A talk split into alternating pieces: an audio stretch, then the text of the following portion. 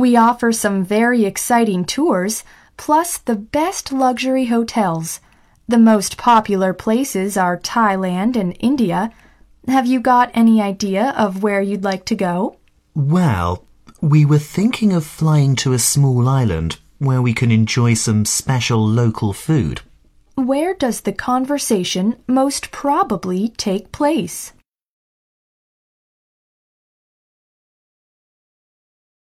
Have you ever tried diving in the sea? No words can describe the beauty of the sea. You lose track of time down there. No, I'm kind of frightened. I mean, I hear all these stories about getting sick from going up too fast to the surface and dangerous fish. What makes the woman scared of diving?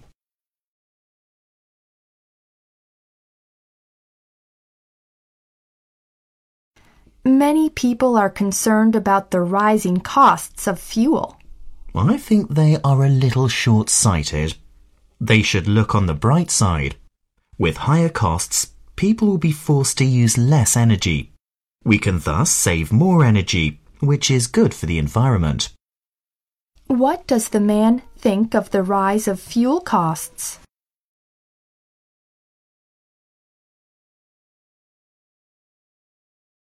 I've never been to the mountains before. I'm not much of an adventurer, you know. Well, join us. It's great spending some time with friends and just being close to nature. And when you come back, you'll be a new person, relaxed and ready to study again.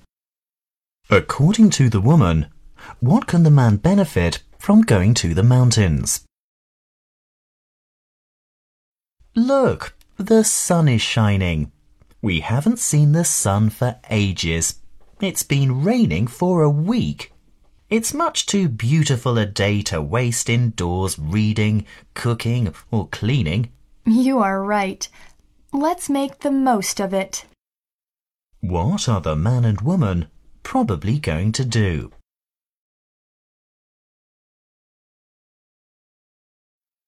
I just saw a great movie about the true story of Christopher McCandless's trip to the Alaskan wilderness in 1992. It was so inspiring. His love of nature was so beautiful. Well, I read about his story.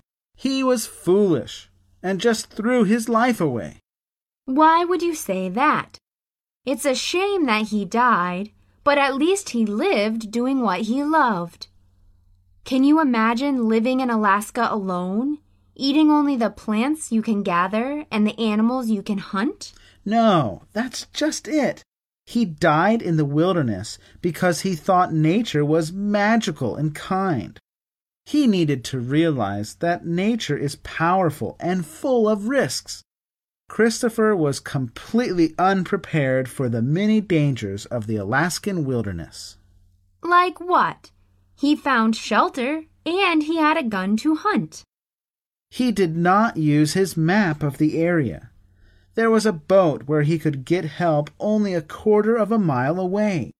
He didn't have any emergency food supplies. Most of all, he had no emergency communication equipment.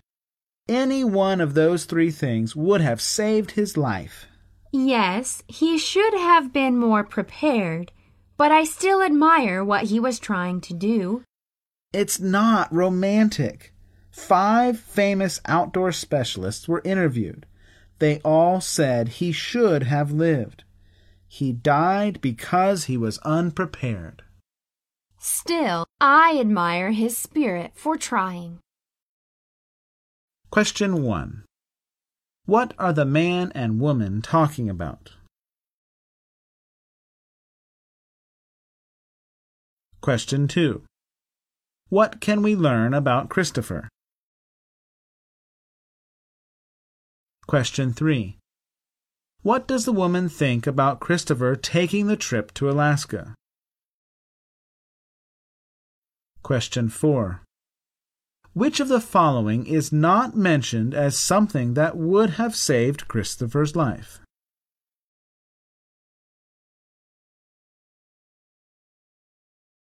Within five seconds of taking off, an avalanche can move at 80 miles an hour, so people rarely have time to run out of the way. But these days, avalanches don't often strike skiers at official skiing zones because the ski patrol makes sure the skiing areas are safe. An avalanche occurs when one entire area or layer of snow slides off another layer below it. When a layer starts to slide, anything on top is carried along, and the avalanche picks up whatever lies in its path as it moves down a slope, including rocks, trees, and people. When a person starts to travel across an area of unstable snow, their weight can start a slide. As long as skiers stay in the official ski areas, they don't have to worry. We control the hazard, so it is unlikely you'll get caught, explains Mike, a snow safety expert. We do that by pressing the snow together to make it more solid. And we use explosives to make an avalanche move or to test an area to see if it is unstable. This work can be dangerous, so ski patrol members look out for each other and keep the public at a safe distance. Mike and his colleagues also dig holes in the snow to study the layers. After they go back, they enter measurements into a computer.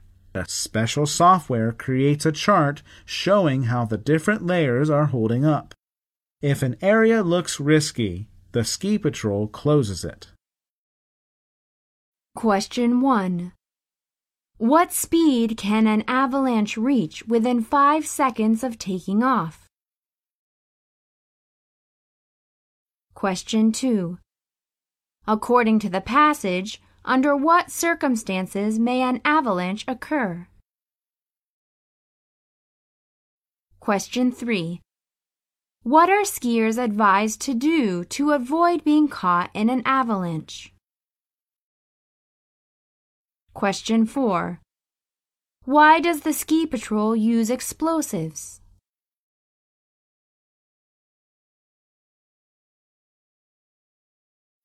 Anna was awarded a special day out for herself and her family after taking part in a competition run by a magazine in April beating over 2,000 people who participated in the event.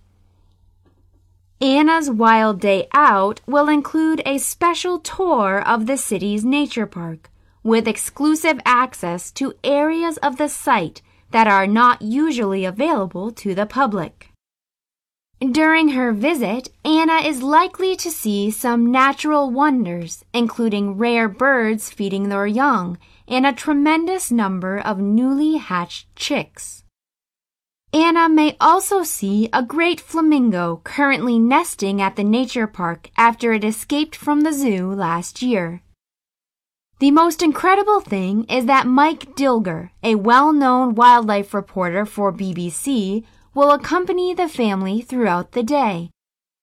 Mike is an experienced biologist so he is ready to share his experiences and knowledge of the natural world every step of the way. Henry, manager of the nature park, says, Visiting a nature park is a remarkable way to learn more about types of wildlife that you just can't see in your daily life. It's an amazing time of year for a visit. The hatching season is well underway, so there are lots of chicks hatching across the park. And as parents take regular trips to find food for their young, there is a very good chance of catching a glimpse of some of our very rare birds. Anna will have a great day. We are really looking forward to her visit.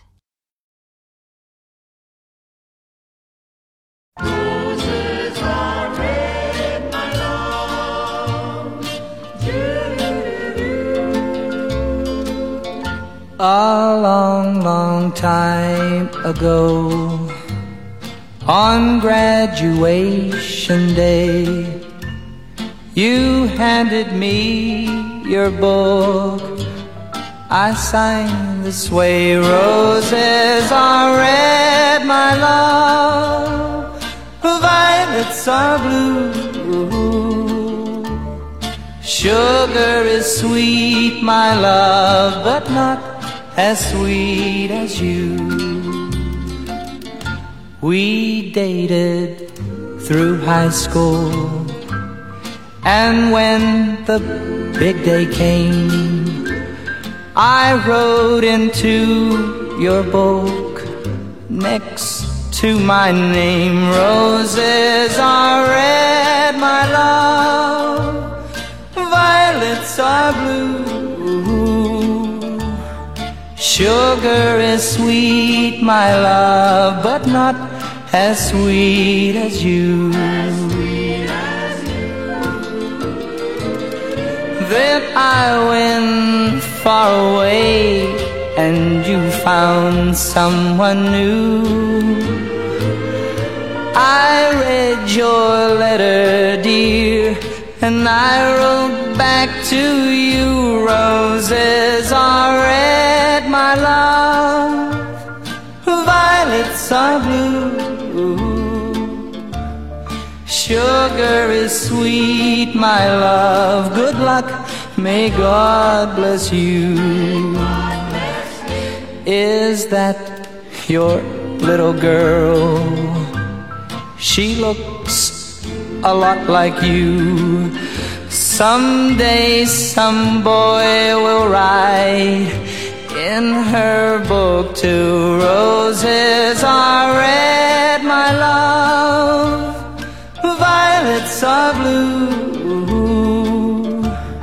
Sugar is sweet, my love, but not as sweet as you.